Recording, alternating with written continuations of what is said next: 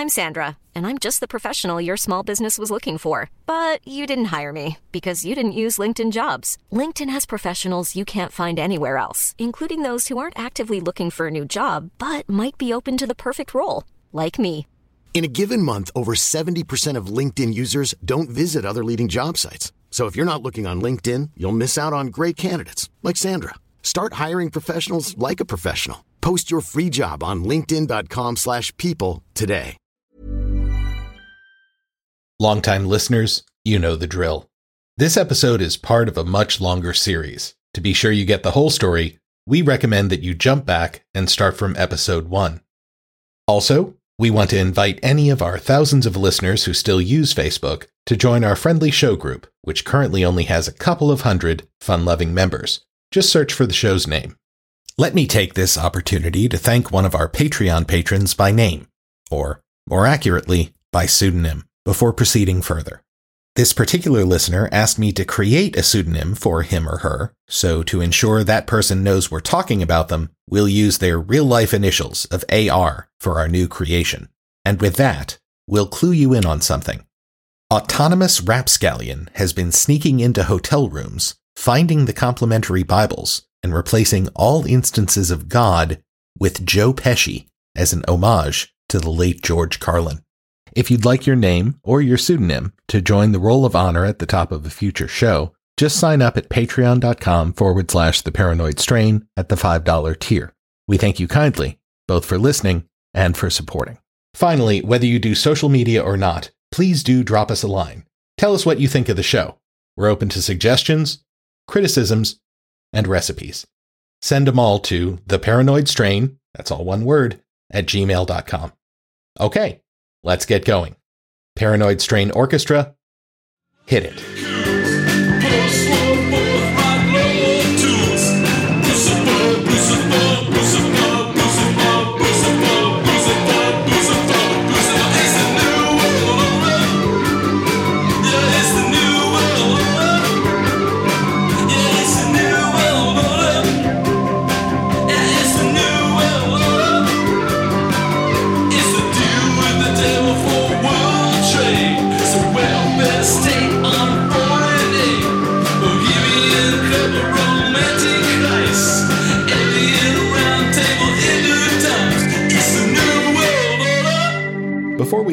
New World Order topic, we should at least acknowledge that one, Glenn Beck, tried to create a New World Order panic for the new century with his obsession which many other loons shared. with a seemingly innocuous declaration by the UN called Agenda 21.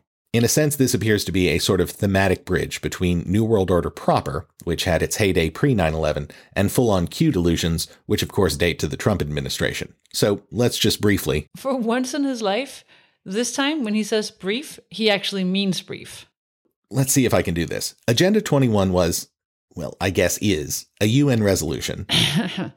A non binding UN resolution. Yeah, that's important to keep in mind. I mean, famously, even actual binding UN resolutions may or may not have any impact depending on whether anyone actually pays attention to them and whether or not any of the big boy countries decides to veto them before they can go through.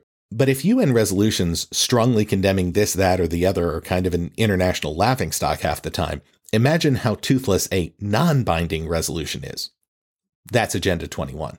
Sort of like showing up to an old crush's wedding, waving a well worn middle school do you like me note with a yes but checked when the preacher asks if anyone objects to this union. It's similar. But that didn't stop Glenn Beck from going screaming and rending clothes nutso about the threat it posed to American sovereignty. Younger listeners, Glenn Beck's conservative star has greatly waned since he was fired from his popular Fox News show, a fate we devoutly wish on Tucker Carlson in the coming months. But at one time, Beck was the sort of less racist, more teary Mormon version of Tucker who constantly warned fearful viewers that the world as they knew it was seconds from descending into a God hating, Nazi communist hellscape, thanks to whatever innocuous trend or conspiracist screed he had most recently stumbled upon. Yeah, and he was way more fun to watch. Let's listen briefly to the way that he introduced this topic on his Fox show. Being laid. One of the main reasons for these same old tired ideas being revitalized is because those pushing globalism and government control on a global level have mastered the art of hiding it in plain sight and then just dismissing it as a joke. Their great example would be this. The United Nations Earth Summit, Agenda 21. Yeah, that kind of sounds like Fahrenheit 451. I don't think that ended well. Agenda 21. They refer to it as sustainable development. It has been adopted by more than 178 governments. I believe there's only 191 on the planet. The United Nations had their big conference on the environment and development in Rio back in 1992, and that's when everybody jumped on board. But it sounds harmless. It's only Agenda 21. Yeah, yeah, go look this one up because it's not so harmless. And it really, can I something? You have to dig pretty deep into this thing. I mean, because look at all this. It doesn't get spooky until about here.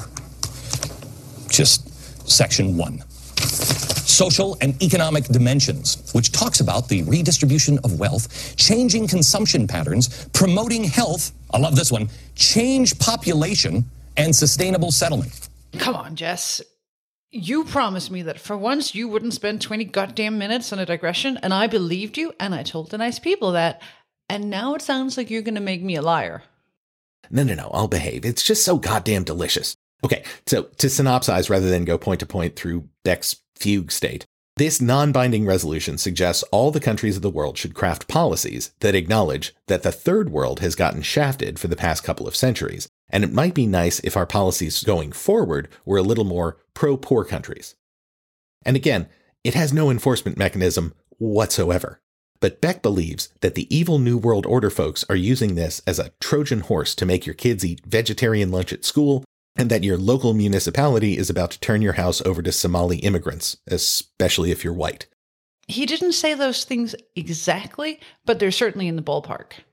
I guess I need hardly point out that none of this is true, but the thing I like best about it is that The Daily Show, back in its salad days, recognized Beck's didactic, emotional, off the rails, bizarro approach to conveying non fact facts was maybe the ripest target for parody in all of the 20 teens, and so host Jon Stewart dedicated the lion's share of several episodes to a spectacularly effective rendition of the Glenn Beck style. You ask anybody who really looks at global politics, and they will tell you China is the new goal. Why do you think there's so many Maoists hanging around the White House?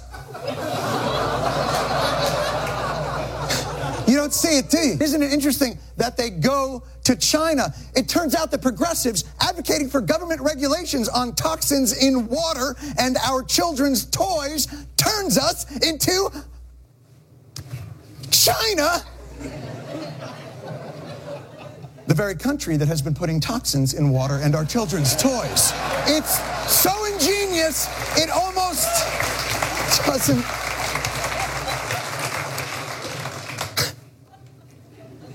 It's so ingenious it almost doesn't make any sense whatsoever. This is Glenn's blackboard, so we have to play by Glenn's rules, which are if you subscribe to an idea, you also subscribe to that idea's ideology and to every possible negative consequence that that ideology remotely implies when you carry it to absurd extremes.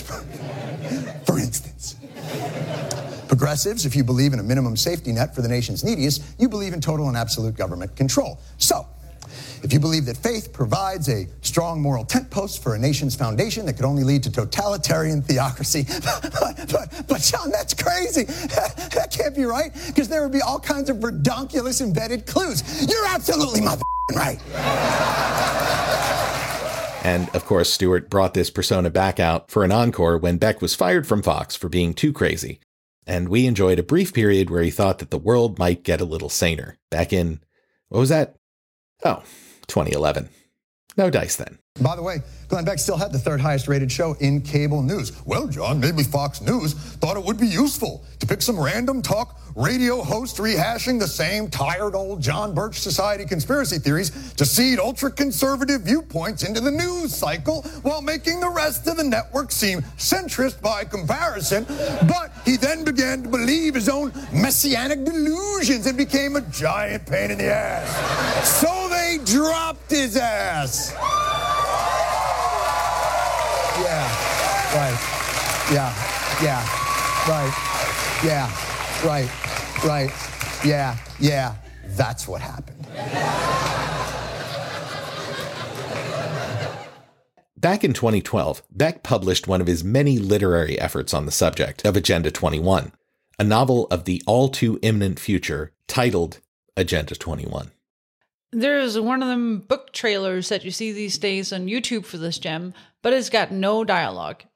Just ominous music and the image of impoverished, multiracial former Americans lined up to receive their tiny morsels of future Soylent Green food before an elderly and presumably useless citizen is fed, headfirst and alive, into an environmentally sound crematorium, maybe to be transformed into Soylent Green equivalent? Regardless, Jessert's just going to read excerpts of the book description from Amazon over the soundtrack to that trailer I just described. It's an audio audio extravaganza. Just a generation ago, this place was called America. Now, after the worldwide implementation of a UN led program called Agenda 21, citizens have two primary goals in the new Republic to create clean energy and to create new human life.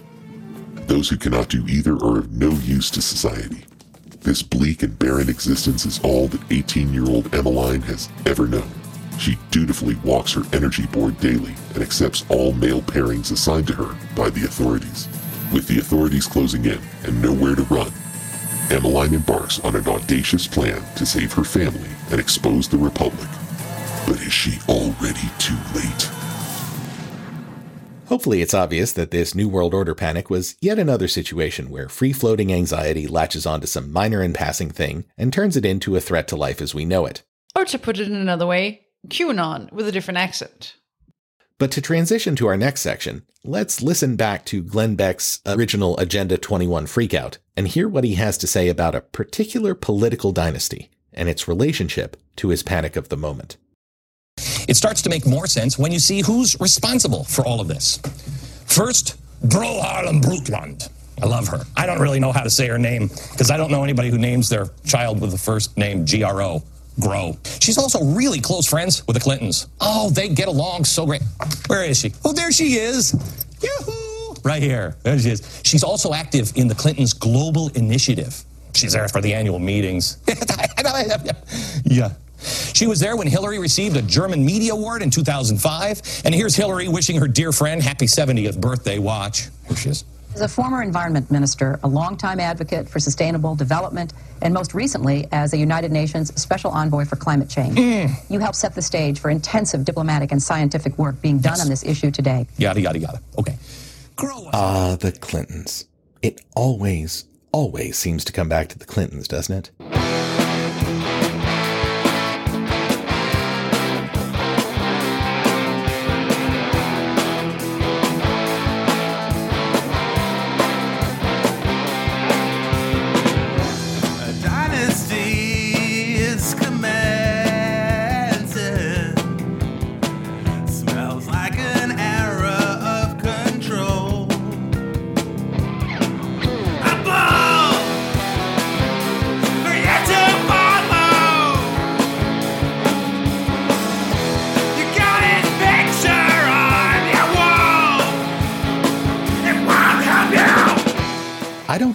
Of us who were around back in 92. And even Jesuit wasn't old enough to vote in the first election Bill won, though if he could have voted for Bubba, he would have. Yeah, and he and his wife were definitely outsized pop culture figures at that point. But I don't think anybody in the early 90s could possibly have foreseen how much and how long these two people would be on the stage of American politics. To be fair, Ronald Reagan had a seismic impact on how Americans voted and saw their government, and until Trump remade the party in his own garish image, all GOP hopefuls had to swear fealty to the Gippers' legacy to have a hope of attaining national power. But together, Bill and Hillary were either actual candidates or casting a shadow over every single election between 1992 and 2020, with potentially the sole exception of 2012. Though, if you count the Republicans' attempt to leverage Clinton's role as Secretary of State and the Benghazi disaster into a defeater for Obama's second term bid, you could even argue that there was a Clinton in the middle there as well. Aside from the Roosevelts, it would be hard to find a couple in the past century who had more political impact on the nation. And it all started back in the 1990s when the relatively unknown governor of Arkansas ran a dark horse candidacy for president. If you weren't there, it was a weird election cycle. In 1991, coming off the wild, swift USA, USA success of the first Iraq War, incumbent George H.W. Bush, that's Bush 41, not Bush 43, seemed like such a shoe in for re election that SNL ran a sketch about the impending Democratic primary titled Campaign 92 The Race to Avoid Being the Guy Who Loses to Bush. Campaign 92 The Race to Avoid Being the Guy Who Loses to Bush. Welcome to this, the first of a series of debates among the five leading Democrats who are trying to avoid being forced by their party into a hopeless race against President George Bush.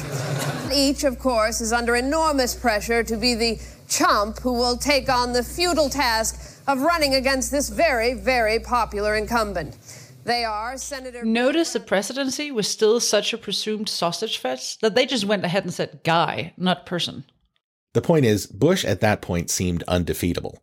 Then the economy went into recession, a wildcard named Ross Perot got into the race, stealing some votes and plenty of attention from the president, and a young sax player whose race laser focused on the internal slogan, It's the economy, stupid, won the day and was sworn in January of 1993.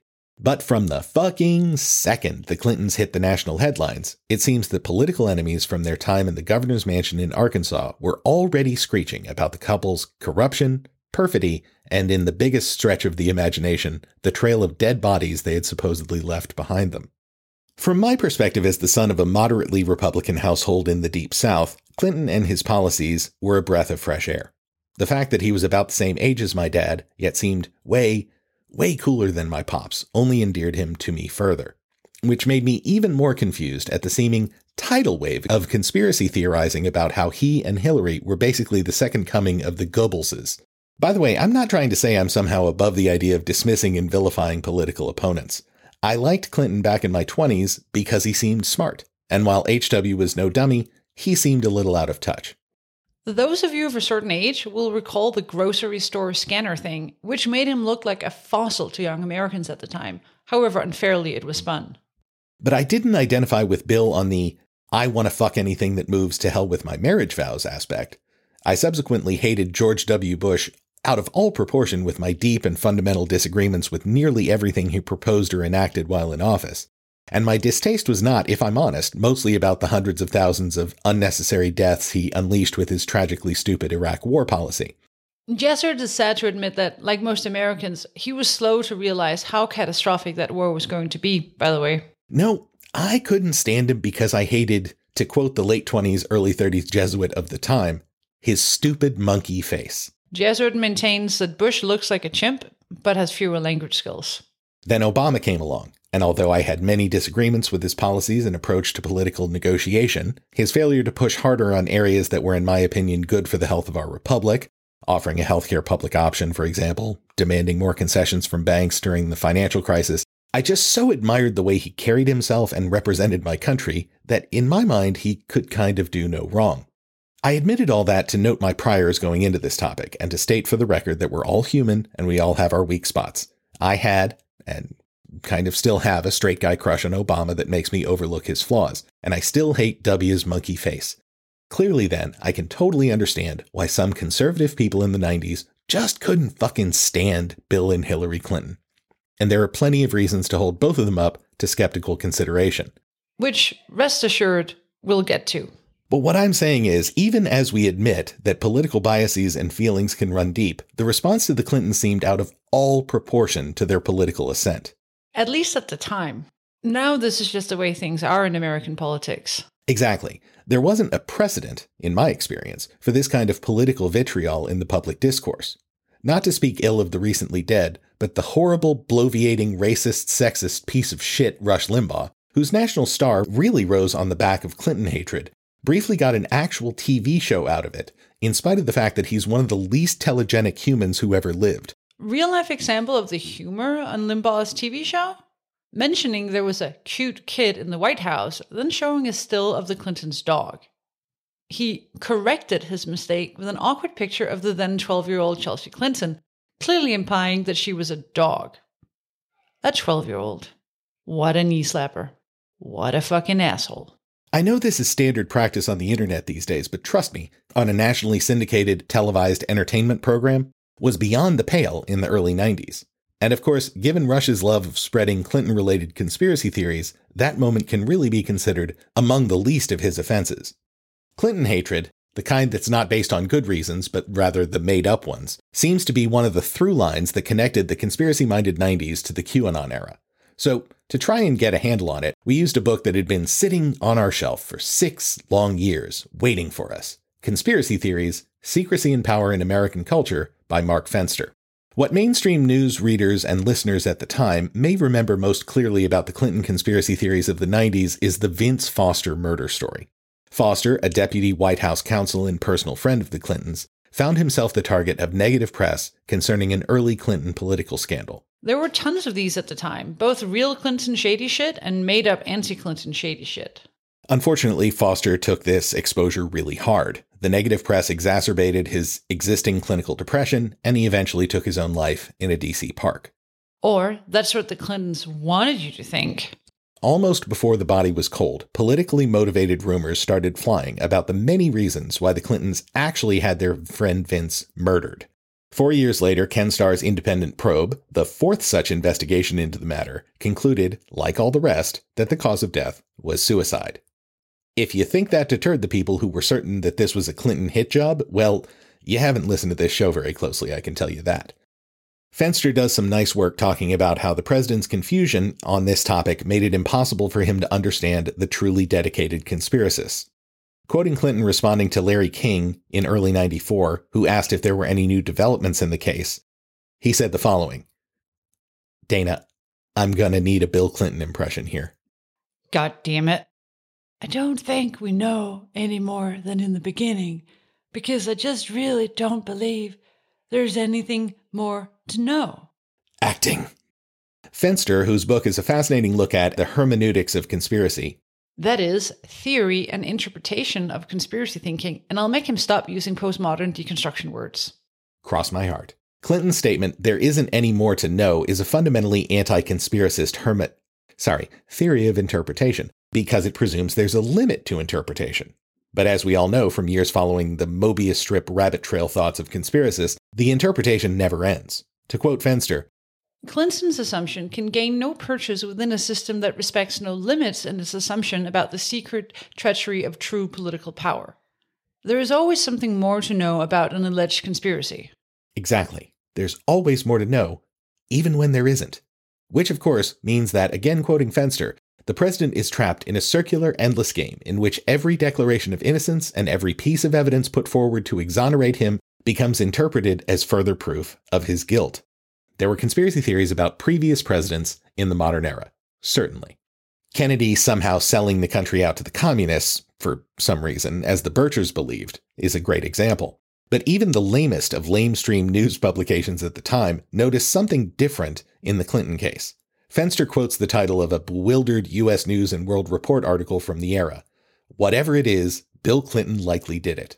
The piece surveyed the vast array of evidence free accusations that were floating around, aided not only by Clinton's political opponents in Congress, but also some people whose axes started grinding, as we noted, back in his gubernatorial salad days. Which brings us to the two most important pieces of anti Clinton conspiracy from the era the independent documentary film The Clinton Chronicles, and the never yet out of circulation, constantly growing internet list turned self published book, The Clinton Body Count. The Clinton Chronicles was the big one, really. This documentary, which was produced by some of the former governor's apparently numerous enemies in Arkansas and released shortly after his victory in 1992, was in some ways a continuation of the long and proud history of American political smears.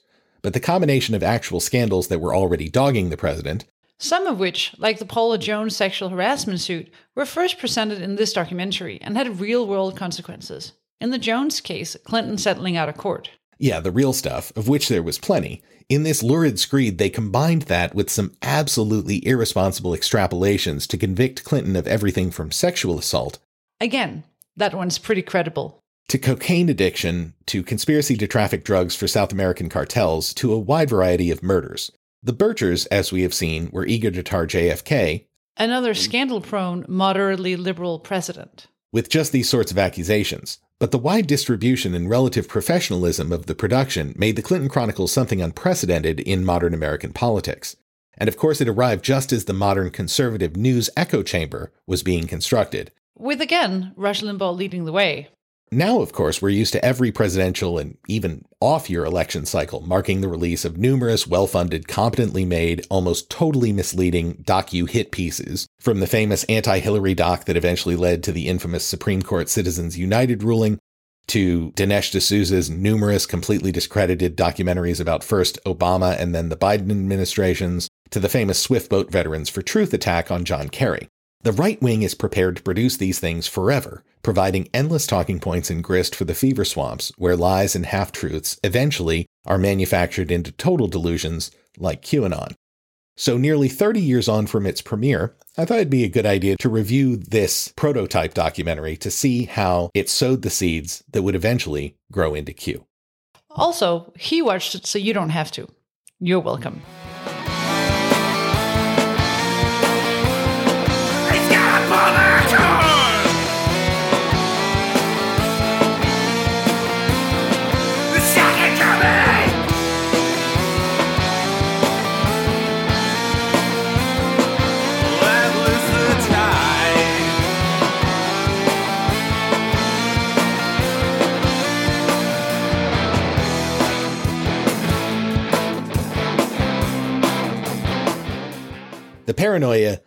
leaps off the screen from the very opening disclaimer, which lets you know that powerful people don't want you watching this important film, US Voter of 1994. Okay, okay, we get it. We're watching samizdat that the lamestream media doesn't want us to see.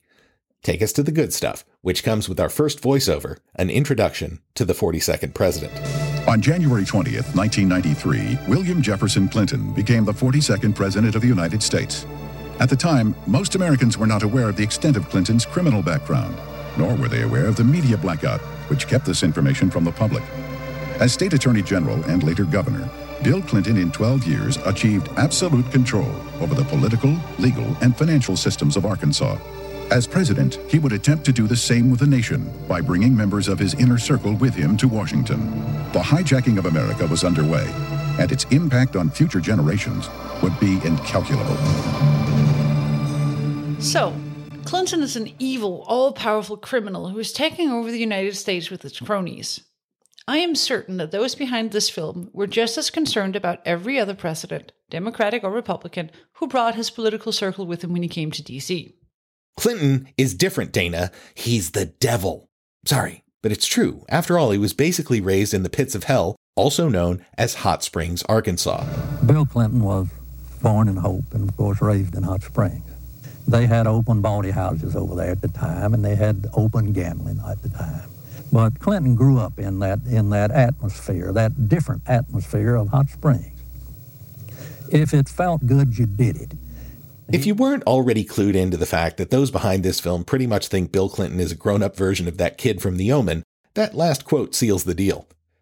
What follows are a bunch of complaints about how he doled out favors to cronies, bent rules, ran roughshod over those who tried to investigate his malfeasance, had only a passing acquaintance with telling people the truth, etc. Which, again, probably some of it's true, some of it's exaggerated, some of it's made up, at least in this podcaster's evaluation. But two features really set this film apart. The first is its obsession with proving that Clinton was a huge cokehead in thrall to the cartel, and the second is the aforementioned Clinton body count, which had its origins in this very film before going on to publication in a variety of printed and internet formats over the years. First, the cocaine thing.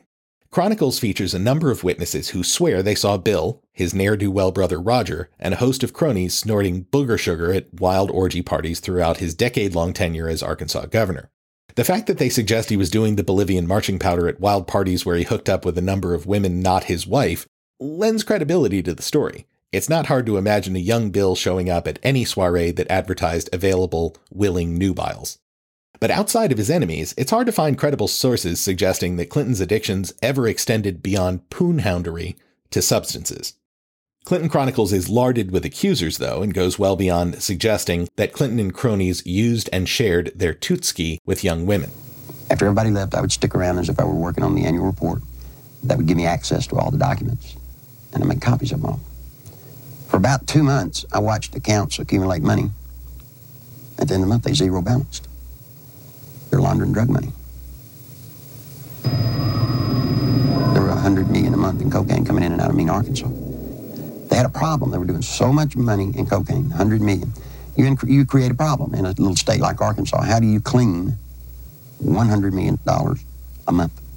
Those of a certain age will recognize that reference to the Rose Law Firm as the legal outfit that a young Ms. Rodham Clinton worked for during her husband's governorship, and the place where they met some scandal ridden members of the eventual Clinton administration, including the eventually convicted Webster Hubbell and the tragic figure Vince Foster. It's worth noting now, by the way, that the Clintons, for their many faults, were the subject of a number of extremely hostile and thorough investigations by both a Republican Congress and the then infamous Kenneth Starr, he who uncovered the Monica Lewinsky affair while ostensibly investigating an unrelated scandal, the Whitewater real estate controversy, which doesn't really directly concern us here. But the point is, if the Clintons or the Rose Law Firm were actually laundering drug money, a lot of Republicans would have been very happy to prove it. But they didn't. It was an obsession, though. Sort of a Hunter Biden's laptop of the old millennium's waning days. Here's where things get weird. Like, legit weird in a mostly coincidental way. There are, in fact, three different fascinating, relatively plausible stories involving drugs or accusations of drug violence, all centered around the airport in Mena, Arkansas, a tiny town that loomed weirdly large in the 80s. The first strand has to do with Barry Seal, a former TWA pilot who by the late 70s was smuggling huge volumes of the white stuff into the States from Colombia in small planes flying under the radar. He eventually was caught, turned DEA informant, and was assassinated by the cartel. But for our purposes, the most interesting thing about him was that to avoid official notice, he started using the Mena airport to maintain and repair his fleet of small planes. Meaning Mena was his U.S. smuggling hub? No, as it turns out, Seal dropped the coke into Louisiana swamps from the air. He only used the Mena airport for maintenance, never landed with the drugs themselves on the planes. Well, that's a pretty lame part of the story, Jesuit. Fair enough, but that same airport has been more or less credibly linked over the years to CIA efforts to arm the Contras and spy on the Sandinistas in the war torn nation of Nicaragua. Supposedly, they used tiny Mena Airport to launch Black Ops flights, sending guns and taking pictures down south while avoiding the prying eyes of government or press oversight. We should note that the CIA's own internal investigation exonerated the agency of these allegations in 1996, and no smoking gun has ever been uncovered. But we're officially going to allow you to be Strainiacs in good standing and still believe there might be something fishy going on, this being the CIA and all.